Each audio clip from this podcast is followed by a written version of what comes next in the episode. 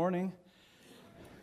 I'm thankful to be able to be here today and to, to come and to teach. Jim reached out in, in his absence today and asked that if I would be willing to fill in, and I'm always, excuse me, thankful for an opportunity to be able to, to teach.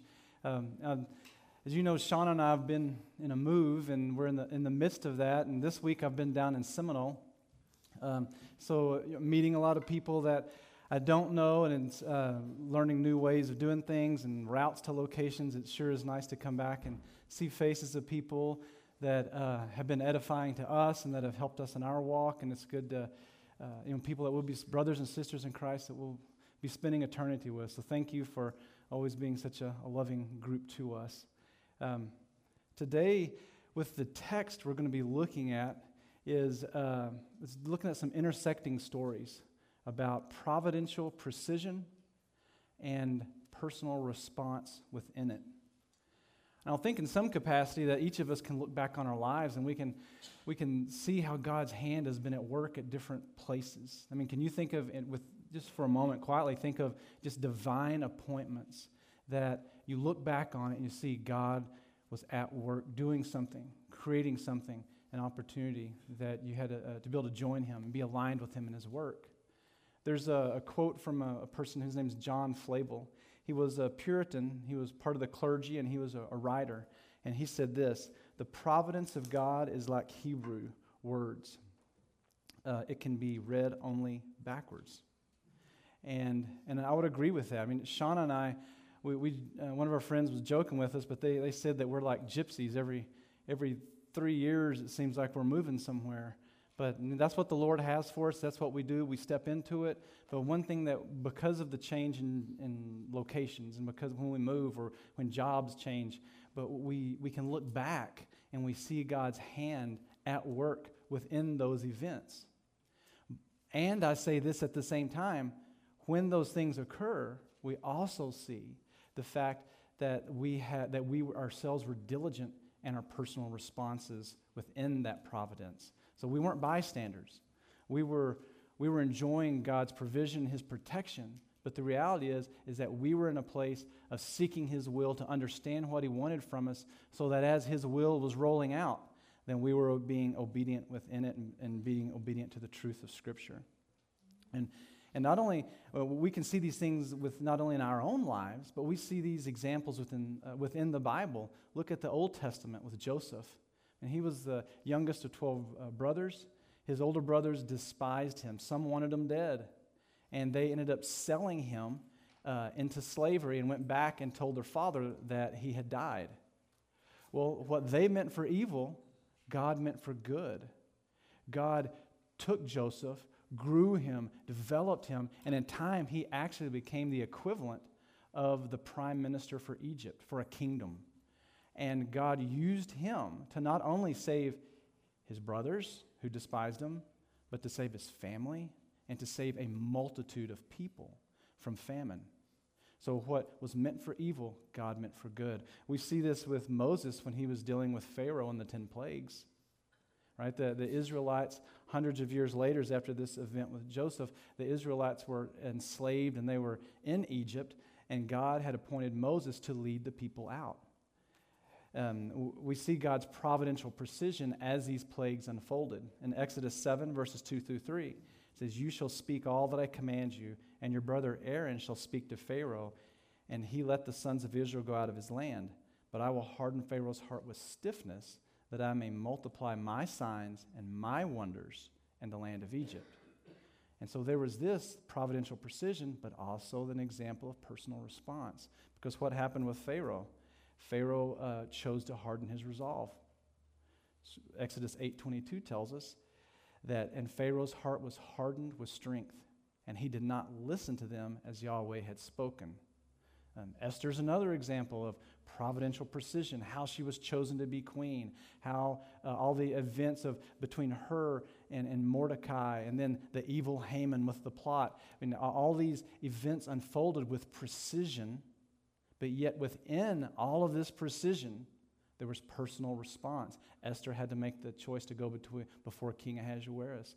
Mordecai had to make hard decisions about how he was going to be dealing with Haman and how he was going to be standing for the Lord. And he was willing to take whatever punishment came towards him. So there was personal response. And the end result is what? The end result is that we see that the Israelites were protected from genocide and that Israel uh, and that uh, Jerusalem was rebuilt and that the temple worship was restored.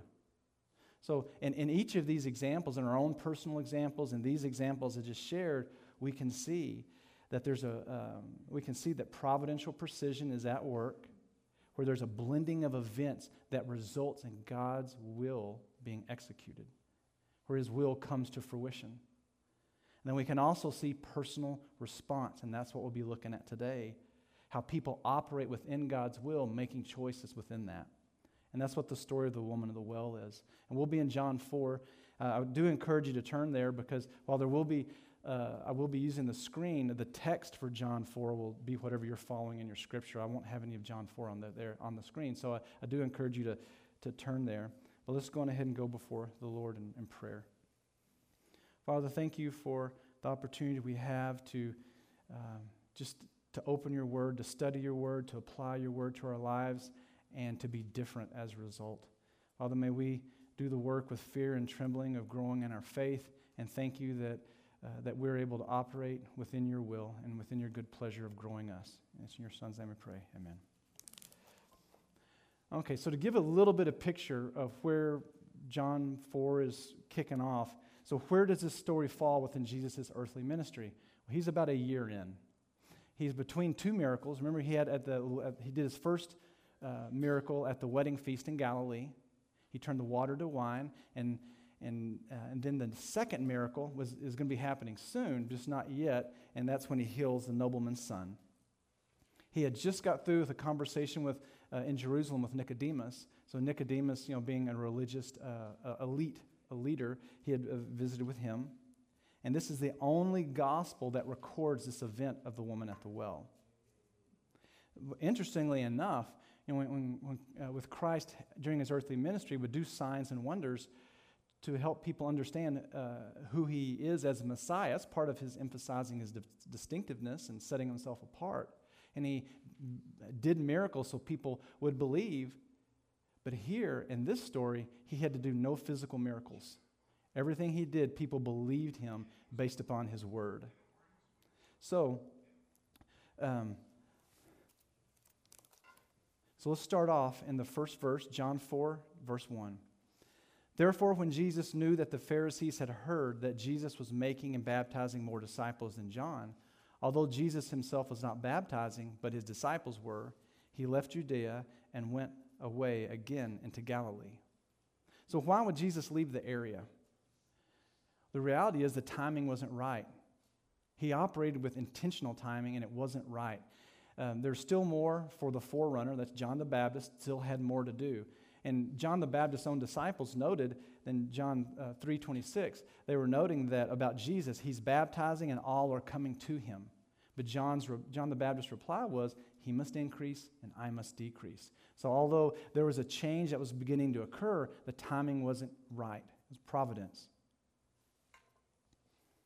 But what about Galilee? So they were leaving Jerusalem and they were going up to Galilee. It was about a two day, two to three day journey, about 65 to 70 miles between. And I put a, there's a red star where Sychar is. This is the area where, the, where this story unfolds. And, and I kind of like to, I have to see things visually. So this is a geographic, uh, this is a map showing the, just the different geographic regions. There's the coastal plain, which is along the Mediterranean Sea, and that's a smooth route that people can travel on. Then there's the hill country, which is a shorter route if you're going to go to uh, Samaria uh, or go to Galilee also, but it's a, it's a rugged terrain. And then the Rift Valley, you'll see that's uh, between the Sea of Galilee and the Dead Sea and uh, along the Jordan River. And people, would, that's a smoother route as well, but they're both a little bit longer. So, um, you know, I told you a, a couple minutes ago about um, whenever Joseph was sold into slavery, that uh, he was that was up in above Galilee, and so a common route they would go down that coastal plain when people were coming from the north and traveling down into Egypt. They'd go through that coastal plain. But in this particular instance, um, the road of the patriarchs is what uh, was chosen uh, to go on. So let's pick back up in verse four. And he had to pass through Samaria. So why do you think he chose this route? Like you see the wording there, he had to pass through Samaria. Well, there's a divine appointment. The had to in the Greek is the word dei, D E I.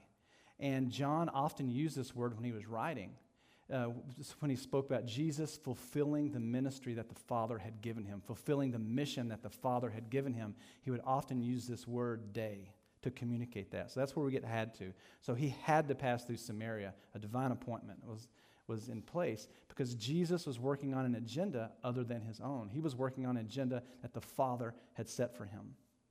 And what do we call that? The Father's will when things come to fruition. That's, that's uh, it's, it's called predestination. There's an, there's an established purpose of the Father's will. But what are we seeing written in this text? We're seeing providence unfold. Providence is unfolding. That, when we look at providence, we're looking at precision, timing, and execution of the Father's will in the earthly ministry of Jesus and in, those, in the lives of those that Jesus interacted with. So, as this story unfolds, we're going to see choices that people make, personal responses that people make when they're in, within these divine appointments. And to share the weight of, uh, and to share the weight of this and how about God's will coming to fruition, there's a text I like uh, in Isaiah 46, verses 9 through 11. It says, Remember the former things long past, for I am God and there is no other. I am God and there is no one like me declaring the end from the beginning, and from ancient times things which have not been done, saying, My counsel will be established, and I will accomplish all my good pleasure. Calling a bird of prey from the east, the man of my counsel from a far country, truly I have spoken, truly I will bring it to pass. I have formed it, surely I will do it. So we can see God's will comes to fruition, and he says that it will come to fruition. Pick back up in verse, uh, verse 5. So he came to a city of Samaria called Sychar, near the field that Jacob gave to his son Joseph. And uh, um, uh, up on the, the screen, you can see Mount Gerizim, which is on your left, Mount Ebal, um, Jacob's well. Uh, and, and, Shechem is, is a, was, was a city that was right in between the two. And Sychar is on the western slope of Mount Ebal. If you look between the two mountains from the, the, where we are right now, looking through it, then you'd be looking west to the Mediterranean Sea. Uh, but what events were so significant that happened here for these, these the, the inhabitants of Samaria? Because now the Samaritan people, there are only there are five books of the Old Testament that they uh, followed as their scriptural teaching. It was the first, it was the books that Moses wrote: Genesis, Exodus, Leviticus, Numbers, and Deuteronomy. Those are the five. They didn't they didn't uh, follow the rest of the Old Testament like the Jewish people did. They just stuck with the first five books. So, what was so significant that happened here?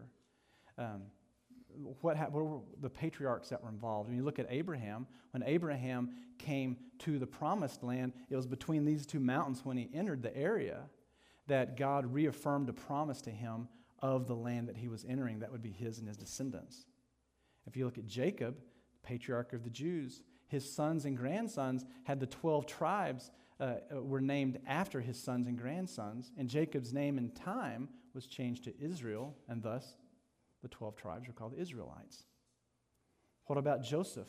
Joseph is uh, said to be buried in this land. Um, the scripture refers to that. He's buried in the land given to him by Jacob. Jacob had purchased this land, had his herds there, his cattle there, built, uh, dug a well there. And then in time, he gave it to Joseph. And whenever Joshua, another huge figure, Joshua buried Joseph there when he returned to this land. And Joshua, I mean, uh, uh, yeah, Joshua, whenever he entered and uh, what he did, you can picture between the two mountains. Uh, when they were coming back out of the wilderness, you know, so they had the Exodus. They'd been in the wilderness for 40 years, and now they were able to return back into the promised land. Well, uh, what they did, they put the Ark of the Covenant with the priests between the two mountains, between that pass. And six of the tribes were on Mount Gerizim when the blessings were pronounced, and six of the tribes were on Mount Ebal when the curses were pronounced. Were pronounced, and they would respond as the, as the priests would read the commands. They would uh, they would respond uh, in unison uh, to that, and that was an acknowledgement of yes, these are the blessings and these are the curses if we follow God, if we are obedient or disobedient. So this this area was, was sacred to them. Even so much, uh, um, this, they built a temple on Mount Gerizim uh, after, uh, you know, like whenever after the Babylonian exile, you had three waves of people returning, three waves of Israelites. Zerubbabel had the first one, then you had Ezra, and then we all know about Nehemiah uh, building the wall. Ezra was restoring worship. Well, whenever the, some of the Samaritans came down trying to involve themselves in rebuilding the temple, and not necessarily with good intent, and they were rebuffed, and, and they said, No, the, the exiles returning said, No, we're not going to have you join us. Well, then they returned and they built a temple on Mount Gerizim. So uh, let's pick back up verse 6. And Jacob's well was there. So Jesus, being wearied from his journey, was sitting thus by the well. It was about the sixth hour. So sunrise is at 6 a.m. That means it was noon when he was at the well. John, uh, so the, the, now we're going to see, we're going to be entering into John 7, but the, um, uh, John 4, verse 7. But these two stories are simultaneously occurring as we start to unfold this next block of Scripture.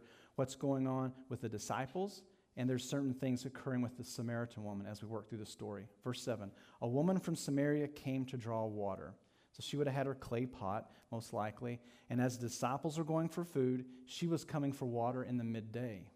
Now, if you look at this, well, women in general, culturally, would travel in groups to get the water, and they would do it in the cool of the day, like the morning or the evening. But here she is by herself. She's alone uh, in the middle of the day. And we'll get more of a picture of that in a moment. And Jesus said to her, Give me a drink. For his disciples had gone away into the city to buy food.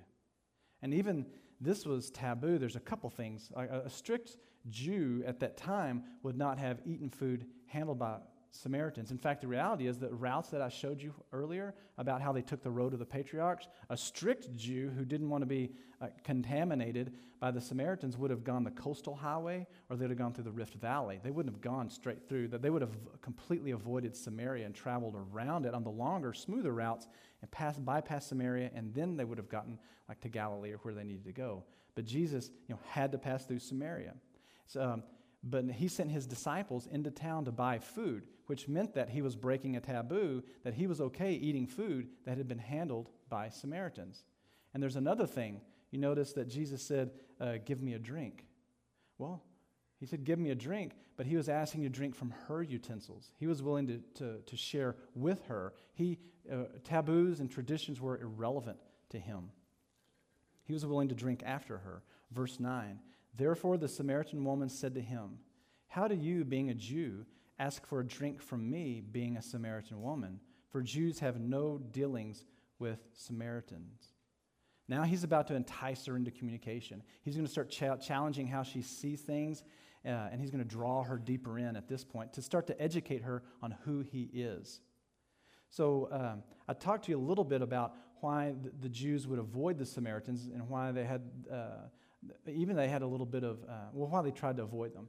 And the reality is this there were 12 tribes of Israel, and the 10 northern tribes were, uh, there were 10 northern tribes and two southern tribes. The 10 northern tribes had been overrun by Assyria, uh, the Assyrians years and years earlier. And, um, and the strategy of the Assyrians were when they would overtake a place, they would depopulate it. They'd leave some of the original inhabitants, but they would depopulate it, and then they would insert new people in from other countries that they had overrun. And it's kind of like to, to, weaken the country. And so what, what, uh, what happened was when the pagan religions came in from the other countries, some of these Samaritan people began embracing these other religions. They had false idol worshiping. And, and, uh, and so the, the Jewish people trying to be strict and trying to follow the, the teachings of, of all the Old Testament were in, in a capacity trying to avoid, they didn't want to be contaminated by uh, the Samaritans and by their religion. So that's where some of this animosity began developing. And the animosity was so strong that uh, you know, Jews would often be attacked if they traveled through Samaria. At one point, the 100 years before Christ, some of the Jewish people went up and destroyed pieces of the uh, destroyed the temple, Mount, the temple that they had at Mount Gerizim. You had the, the Jews who went then they went to uh, the temple uh, in Jerusalem and to desecrate it, boiled human bones on it. So there's, there's this going back and forth uh, that, uh, that was present with, between the two cultures. And he was at the well. This is uh, the, one, the one on your left is a picture from the early 1900s uh, where the area of the well uh, is. But on the, the right is uh, the Greek, there's a Greek Orthodox, Orthodox church that's built over the top of it right now. And so the well is still present, and actually, it is an undisputed location. The Christians, the Muslims, and the Jews all agree this is Jacob's well. This is the well he dug. This is the well that's directly referred to in Scripture. Originally, it was about 100 foot deep. Now they say it's about 70, 75. But the reality is, is it was dug by the Jewish patriarch Jacob, and that's why where this story is unfolding at noon at Jacob's well. Verse 10 Jesus answered and said to her, If you knew the gift of God and who it is that says to you, Give me a drink, you would have asked him, and he would have given you living water. She said to him, Sir, you have nothing to draw with, and the well is deep. Where then do you get the living water? Are you greater than our father Jacob, who gave us this well, and drank of it himself and his sons and his cattle? Now, the Samaritans revered uh, Jacob uh, because they, they, had the, they felt they had that lineage to him through Joseph, his son. And now we're going to start seeing Jesus. He's going to begin to educate her. He's going to, uh, first of all, exercise his authority and emphasize the distinctiveness of who he is, what his mission on earth is, and who he is, why he's here. Verse 16, he said to her, Go call your husband and come back here. The woman answered and said, I have no husband. Jesus said to her, You have correctly said, I have no husband. For you have had five husbands, and the one you now have is not your husband. This you have truly said. And so, this is the part I was referring to that it's a possible reason why the woman was ostracized, because they did have the teachings of Moses. You have the Ten Commandments. So, here she'd had five husbands, and she was living with a man. So, it's a possible reason why she was being shunned within her culture and she was marginalized. Verse 19 The woman said to him, Sir, I see that you're a prophet. So now we know she's growing in awareness of who he is. He's more than what she initially assumed. He's not the thirsty Jewish man, he's somebody who's carrying authority. And, um, but why, uh, and, and she refers to him, says, Sir, I see you, you're a prophet. But why would she refer to him as a prophet? I mean, a possibility is that in Deuteronomy 18, chapter 18, verse 15, Moses said this, and this is the text that being a Samaritan she would have honored. The Mo- Moses said, uh, The Lord your God will raise up for you a prophet like me from among your own brothers. You must listen to him. So, possibly with the authority that he was speaking, the things he was being to talk about, she realized the conversation was going deeper, and, uh, and she made this reference to him. As they move into this deeper conversation, uh, he's going to be referencing her place of worship. And her place of worship uh, on, on, on, your left are those the temple steps, looking up the temple steps at the, at the mountain, at the at Mount Gerizim, the temple that they had built, some of the, the ruins of it. And then once you're on top, looking down into Sychar and, uh, and into the valley there of Shechem, uh, the, you can see the temple steps below as you're looking down into it. So she went on to say in verse 20, Our fathers worshipped on this mountain and you people say that in Jerusalem is the place where men ought to worship. Now he's going to start really developing her understanding of worship. Jesus said to her, Woman, believe me, an hour is coming when neither in this mountain nor in Jerusalem will you worship the Father. You worship what you do not know. And he can make that reference to her because remember, they only had the first five books of the Bible. Verse 22 We worship what we know, for salvation is from the Jews. And we know that, there's proph- that there is prophecy in Scripture in the Old Testament that pointed to the Messiah coming. So, so the Jews' uh, salvation is from the Jews. Verse 23 But an hour is coming, and now is, when the true worshipers will worship the Father in spirit and truth. For such people, the Father seeks to be his worshipers. God is spirit, and those who worship him must worship in spirit and truth. The woman said to him, I know that Messiah is coming he who is called Christ, when he comes, he will declare to us all things. Jesus said to her, I who speak to you am he. And in, in, the, in our English language, he was added, but what he would have said to her, that he would have, uh, in Greek, it says, I who speak to you am. So it's one of the seven I am statements that are in John. So that, that's Christ's response to her. Now we see what he's he's, he's doing. I mean, Jesus, upon examination, established his authority in his distinctiveness and his calling to mankind. But I want to present this to you. Now, remember that Jesus had previously, before, he, before they left uh, Judea and were traveling up to Samaria, he met with Nicodemus, and Nicodemus was part of the religious order. And so, knowing that, answer, help, to, help me to answer these questions. Did Jesus reveal himself as a Messiah to the established religious order of his time first? And who did he tell himself to? I am. He's to this woman at the well. Did he find the most righteous person on earth seek them out and tell them, I've come, here I am? Did he search and find a person who understood how to worship him? Who even was worshiping him or worshiping him the correct manner? No. And all these questions, no, he didn't do that. He had a divine appointment. He had to pass through Samaria, and he had a divine appointment to meet with this woman at the well and reveal himself being the Messiah to her. So, this should give each one of us hope in that regards. Because think about this he found somebody who wasn't seeking him, somebody who wasn't living for him, somebody who didn't understand who he was and why he was coming. He found a marginalized person in his society who was ostracized and outcast and was shunned. And he revealed to that person who he is as the Messiah. I would hope in some capacity that all of us here would have an identification. In some capacity, we all should be able to identify with the woman at the well. So, in the focus of this teaching with this next piece, I really want to emphasize at this point because God's providential precision and our personal response within it. Verse 27, uh, let's pick back up there and we'll see what his disciples are returning to. They've been in town getting the food, they're coming back. And at this point, his disciples came back. We'll just stop there in verse 27. So at this point is very specific. It's like at this moment, at this time. In the Greek piece, it's a critical juncture in the Greek, saying at this moment. It's not used unless you're saying something like, like precision. It's not too early and it's not too late. It's exactly where it's intended to be.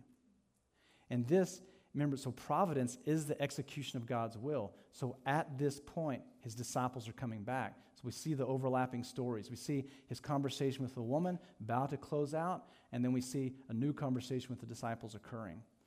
So everything is perfectly aligned here at this point of providence. The route that they chose, the time of the day, when the, when the woman was there and leaving, and when his disciples are returning.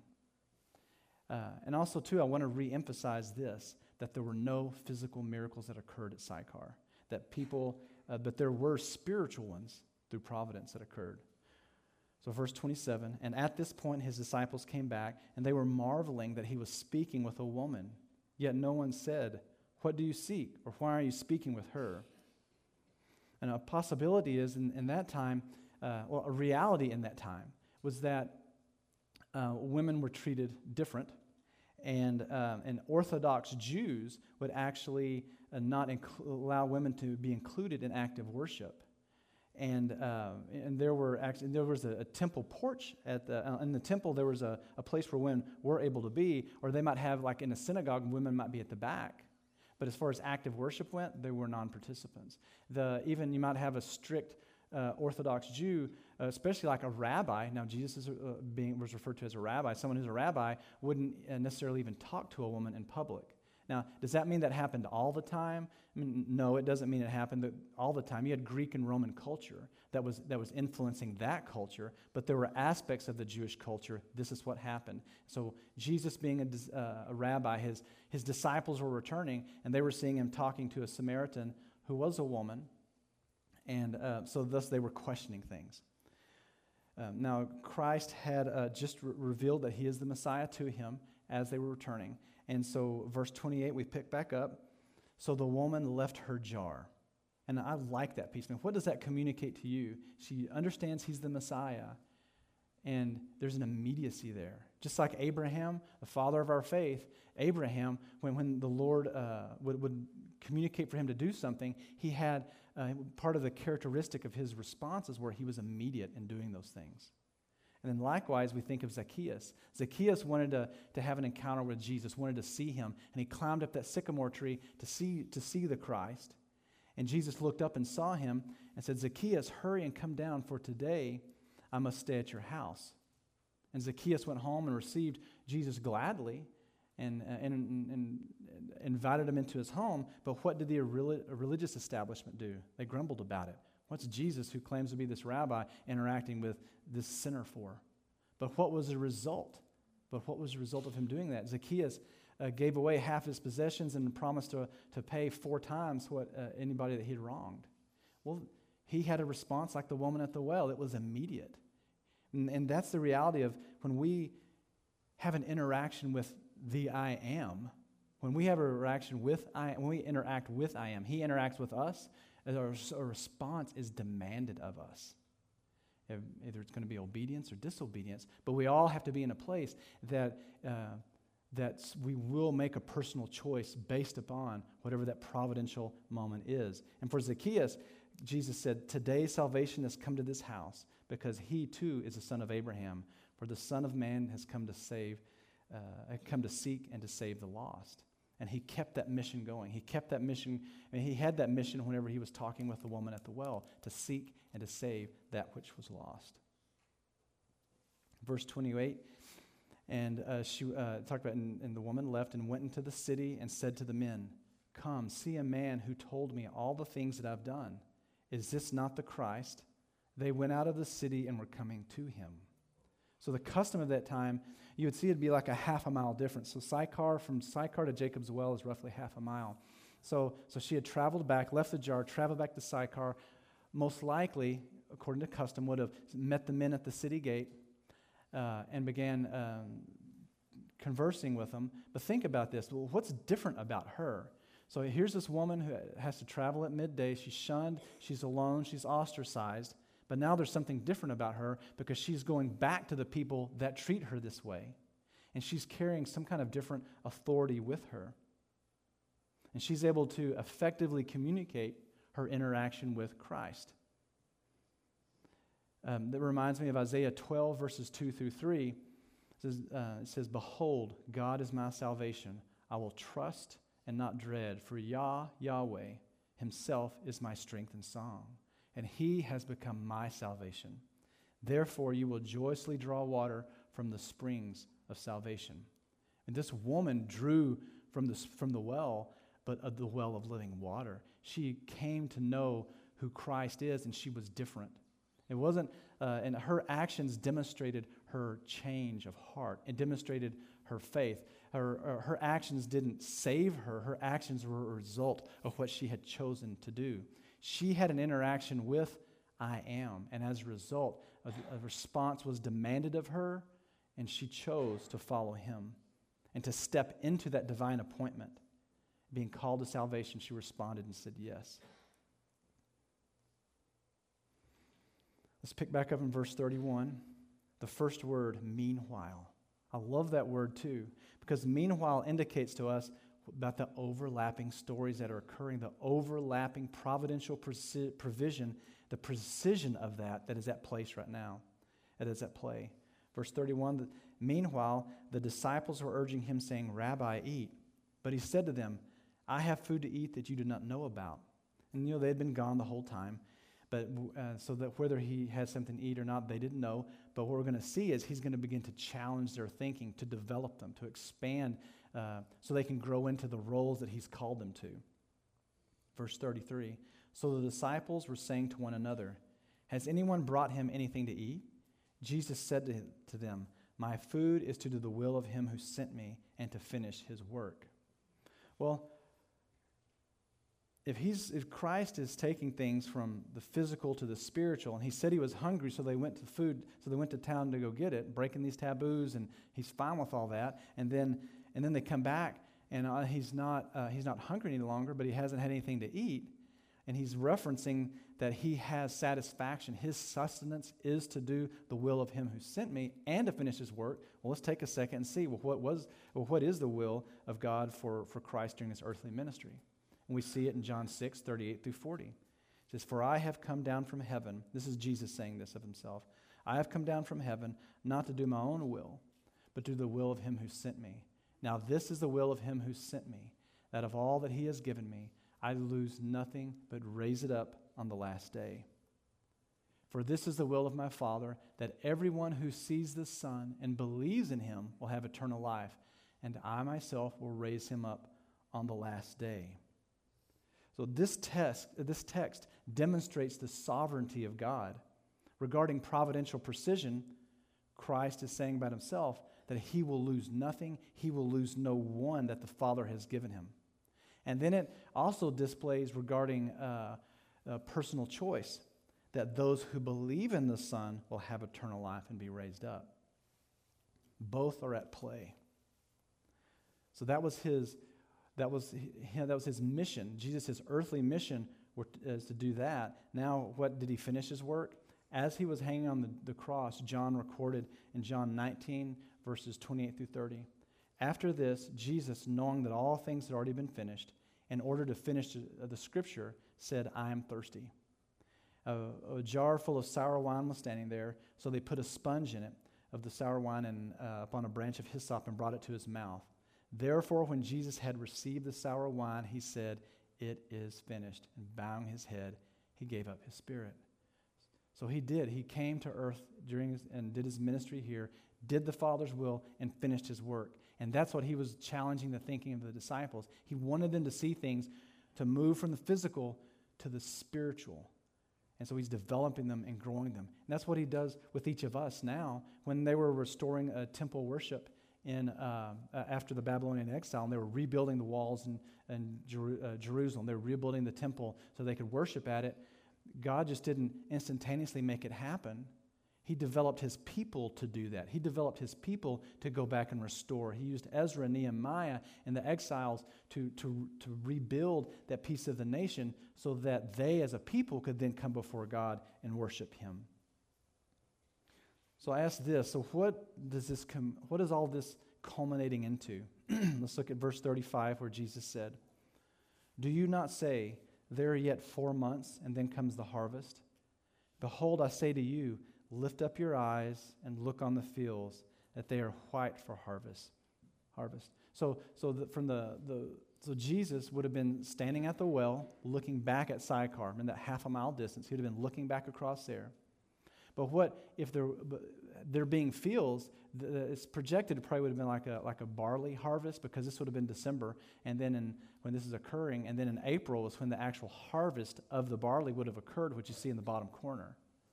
Well, that wasn't what Jesus was making reference to, because it, was a, it would have most likely been a green field at that time. So, what do you think he was making reference to when he said, Lift up your eyes and look on the fields that they're white for harvest? He was talking about the salvation of souls for the kingdom. You know, when Jesus uh, began his earthly ministry, he was walking along the Sea of Galilee and he saw Peter and Andrew, fishermen, and he told them, Come and follow me, and I will make you fishers of men. So Jesus is developing his disciples out to fulfill his ministry, and here he is. Sure enough, he's saying, um, he's saying, uh, lift up your eyes and look for the, the, the fields for the white for harvest. But what did this, the, the, uh, the traditional dress of the Samaritans is white. So that's what would have been coming to them from Sychar to the well, there would have been people dressed in white coming. So he says, Lift up your eyes and look on the fields. They are white for harvest. He's talking about the Samaritans. So, so Jesus was taking his disciples and developing them, challenging their thinking, growing them. And what did he do? He, he, went the conver- he took the conversation from talking about grain to talking about people, from talking about something physical to something spiritual, from talking about the well water that you get with a clay pot to the living water that never runs dry. He was talking to about physical food and then switched it over to what sustains us spiritually.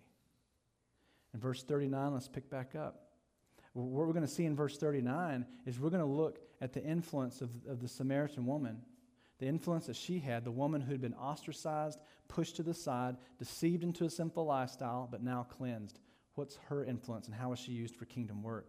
Verse 39 From that city, many of the Samaritans believed in him because of the word of the woman who bore witness. Verse 41 And many more believed because of his word. And they were saying to the woman, It is no longer because of what you said that we believe, for we have heard for ourselves and know that this one is truly the Savior of the world. So, my question to you is Is he your Savior? I mean, from, from a standpoint of do you know who Christ is? Have you taken that step of following him in faith? Do you know him in that regards of being your Savior? Have you surrendered your life to him? Like Scripture talks about, we must deny ourselves, take up the cross, and follow him. Have you made that step like the Samaritan woman did? Or have you accepted Christ and he's just not in the place of being Savior in your life? Like you're running into the same problem the 10 tribes, the 10 northern tribes of, of Israel did when they had the, the pagan culture and came in and they began worshiping false gods. They began worshiping false things in their lives that bumped God out of being the priority. Is he your Savior? So, working through, after working through all this text, where are you? And we see God's providence how he needed to leave, how Christ, we, let's say, we see God's providence at work, that he, the timing wasn't right for him to stay in Judea anymore. He was going to go to Galilee. He had to pass through Samaria. He arrived at the well at midday. We see his providential precision in the timing of the woman coming and going, of the disciples coming and going. We see the precision timing of at this point. Because at this point, God executes his will and these providential moments are orchestrated. Um, Paul wrote in Philippians 2:13, "For it is God who is at work in you, both to will and to work for his good pleasure." So all these pieces were coming together to will and to work for God's good pleasure. But don't escape the fact that what precedes verse 13, it says in verse 12, that we have to work out our faith with fear and trembling. It's a personal response. The two go together providential precision and personal response. I ask you, who do you identify with in this story? There's a woman at the well. She was in need of salvation. She was living within the margins of her society, ostracized, being pushed to the side.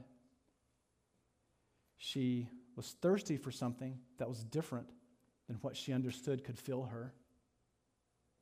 And she was longing for something more obviously look at the, the relationships that she had been through. She, was, she wasn't being filled with the living water, and she was searching for something.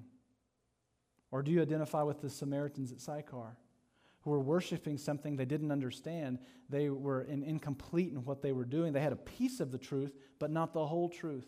And they were worshiping at a wrong location and a, a God that they didn't have a complete picture of. But when they did encounter the I am, when they did encounter I am, then they did follow. Do you identify there? Or do you identify with the religious Jews? The religious Jews had the full scripture of the Old Testament that pointed to the Messiah because salvation comes from the Jews. And Christ uh, was a Jew, or is a Jew, and so uh, on his earthly ministry. And so, but do you identify there in the fact of you've had the opportunity to come to know Christ and you've rejected him? Or what about this one, uh, the religious Jews, where they valued the act of worship more than the attitude of worship? Or even another dismal piece of it is do you identify with religious Jews who had a, such a strong contempt for the outside culture that they wouldn't that they would bypass and skip and go around it and wanted nothing to do with it? We, we shouldn't identify with the religious Jews as followers of Christ because we live in the midst of a culture that is broken. We live in the midst of a culture that's like the Samaritan woman who is searching and searching. All she can get is the well water, but she wants the living water. But our role in this culture is not to be an isolated little bubble, our, uh, we're supposed to be uh, uh, we're supposed to be innocent like doves, so we don't embrace the culture. But the reality is, is we're supposed to confront the culture as we're able, as, as when we have those divine appointments that roll out for us. That that's the execution of God's will. We have a responsibility to make a personal choice based upon the truth of Scripture that aligns us to uh, to confront the culture and to love the culture. Not to have a not to have a contempt for it. Or do you align with the disciples seek, who were seeking obedience, but they were confused? You know, but the good thing is, at least they were asking questions amongst themselves, and at least they were in a place to be developed. Because here, here you had these disciples that some of them at one time had been fishermen, but were now being taught how to be fisher of, fishers of men, how to, uh, for those people who do want to come to know Christ, those people who do want to believe, then they were in the position, uh, they were growing in that position to lead people accordingly from the physical to the spiritual. Or do you identify with the Samaritans and Jews? They were worshiping God by location, but not in spirit and truth. Right? The Samaritans had their Mount Gerizim because they got rejected. They got rejected at the temple. They went to try to help rebuild the temple with false motive. And so they were rebuffed. They just built their own temple to worship at. And then you had the Jews who were worshiping at the temple in the correct area, but yet they were more concerned with the act of worship and not the attitude of the heart. Or how about maybe we could all identify with everybody in the story? Because everybody in this story was caught up in the physical and not the spiritual. That's how they saw everything. But they saw it that way until they interacted with Christ. And once they interacted with Christ, he demanded a response. Now, you may not say yes, or you might say no. Like, look at, uh, there, there were religious leaders in Christ during Christ's earthly ministry who accepted Christ and followed Christ. But there were those that made personal choices not to and were part of the predestined plan of Christ's crucifixion. And they made personal choices to participate in that. All people in the story were careful to obey tradition as opposed to worshiping in spirit and truth because they saw things from a physical perspective. The disciples were, why is he talking to the Samaritan woman? Well, so he challenged their thinking so they would see things differently. He grew the woman so that she would understand that where she worshiped and what she knew wasn't, wasn't a full completion. And that's why he revealed himself to her as, I am he. I am the Christ. I am the Messiah. You know, God executes his will within those moments. And where and who is it that you see? Who is it that you identify with with where you are right now in your walk? What providential moments can you are you feel like you maybe you're even in the midst of right now? I mean, we don't know like like John Flavel in his quote, we can look back on things and see how God's providence. But my challenge to you is what is your personal response now within the moments and the things that you're being challenged with? And I want to encourage you in that. I want to encourage you in four areas. I mean, first, don't discount yourself in kingdom work. The woman at the, at the well didn't. The woman at the well, look at her response and how she was immediately used to help bring salvation to people. She did not discount herself. She did not, uh, society did not get to define her. Christ did. Christ defined the, the preciousness of who she was not the people around her. And changed her completely, and even changed how people responded to her as a result. Second, I want to encourage you that when you find yourself in unknown territory, that be inquisitive and be curious. What is it that God has me here for? Not why, God, do you have me here, but it's like, God, how can I serve you? What's the providential precision of this time? How can I read your scripture and make a personal response in this moment that I'm obedient to you? Because it wasn't, it would have been much simpler to take the smoother routes along the, uh, you know, along, along the Mediterranean Sea, the coastal highway, or to follow the Jordan River. Uh, those would be much smoother routes to go from Jerusalem to Galilee. But they went over the rough terrain and stopped there in Sychar. And so, but Sychar, there was a divine appointment that was to happen. We don't know our divine appointments, but we do know when we have an opportunity for personal response. And we know that when we study Scripture, when we read Scripture, and we can understand how we can take that Scripture and apply it to our lives. Because that's how we know our, uh, what our responses should be. And I want to encourage you, thirdly, that um, when I said, uh, well, I'm talking, I talked about when you find yourself in unknown, tor- unknown territory, but I also want to encourage you that when you're on mission, that we're not always going to understand what's going to unfold on that mission. It kind of ties in a little bit with the other one about being unknown. But when you're in unknown territory, you can be in a place of questioning things. But when you're in a place of being on mission between here and there, just don't miss opportunities for, perso- uh, for personal response. And fourth, if Christ is not your Savior, is today your divine appointment? And is He calling you? Because the good news is for everybody. The good news is for, for all of us. We all fall, we all sin, we all fall short of God's glory. And we must be in a place of confessing that sin and accepting uh, Christ as Savior and appointing Him to that position in our lives. And I'm available to talk with anybody after the, the teaching. But what I do want to do is end with, uh, with this poem. It was written by Grant Colfax Tullar. He was a Methodist minister in the 18 and 1900s. He also wrote hymns. It's called The Weaver. My life is but a weaving between my God and me. I cannot choose the colors he weaveth steadily. Oft times he weaveth sorrow, and I in foolish pride forget he sees the upper and I the underside. Not till the loom is silent and the shuttle cease to fly will God unroll the canvas and reveal the reason why. The dark threads are as needful in the weaver's skillful hand as the threads of gold and silver in the pattern he has planned.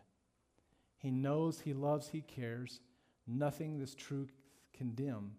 He gives the very best to those who leave the choice to him. Let's pray. Father, thank you for the immensity of your love for us. Thank you for this, for this story being recorded of the woman in the well. And thank you uh, for your providential precision in our lives. And may we be obedient and find ourselves in places of, of searching for your truth, of being inquisitive when we're challenged, and, and accepting the, the development that you give us, and, and moving into and embracing what your truth is as we have the opportunity for personal response. In your name.